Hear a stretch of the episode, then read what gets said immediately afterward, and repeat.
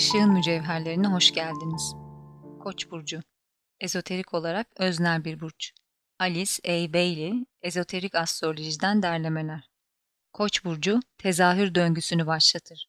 Tüm ruhlar bireysel varlıklar olarak ilk kez Yengeç burcunda insan enkarnasyonuna girer.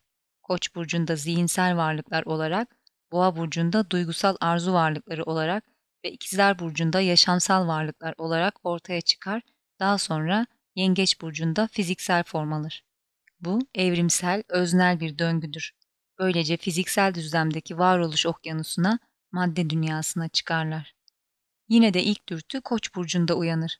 Çünkü Koç burcu faaliyeti başlatacak ilk fikrin şekillendiği yerdir. Burası fikirlerin doğduğu yerdir ve gerçek bir fikir gerçekte ruhsal bir itkinin biçim almasıdır. Öznel ve nesnel.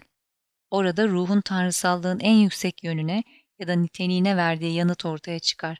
Çünkü orada bedenlenme isteği belirir. Koç burcu en alçak noktaya ulaşma ve orada kontrol etme, en son noktayı bilme ve böylece tüm deneyimlerle yüzleşme isteğini uyandırır. Bu eski bir ifadedir. Koç, ilahi fikirlerin doğum yeri. Bu fikirler ister enkarnasyona getirilen ve yeniden yönlenme noktasına ulaşıp Merkür'ün etkisine duyarlı hale gelene kadar Mars tarafından kontrol edilen ruhlar olsun, ister inisiyenin duyarlı hale geldiği hiyerarşik planlar biçimindeki tanrı fikirlerinin doğuşu olsun.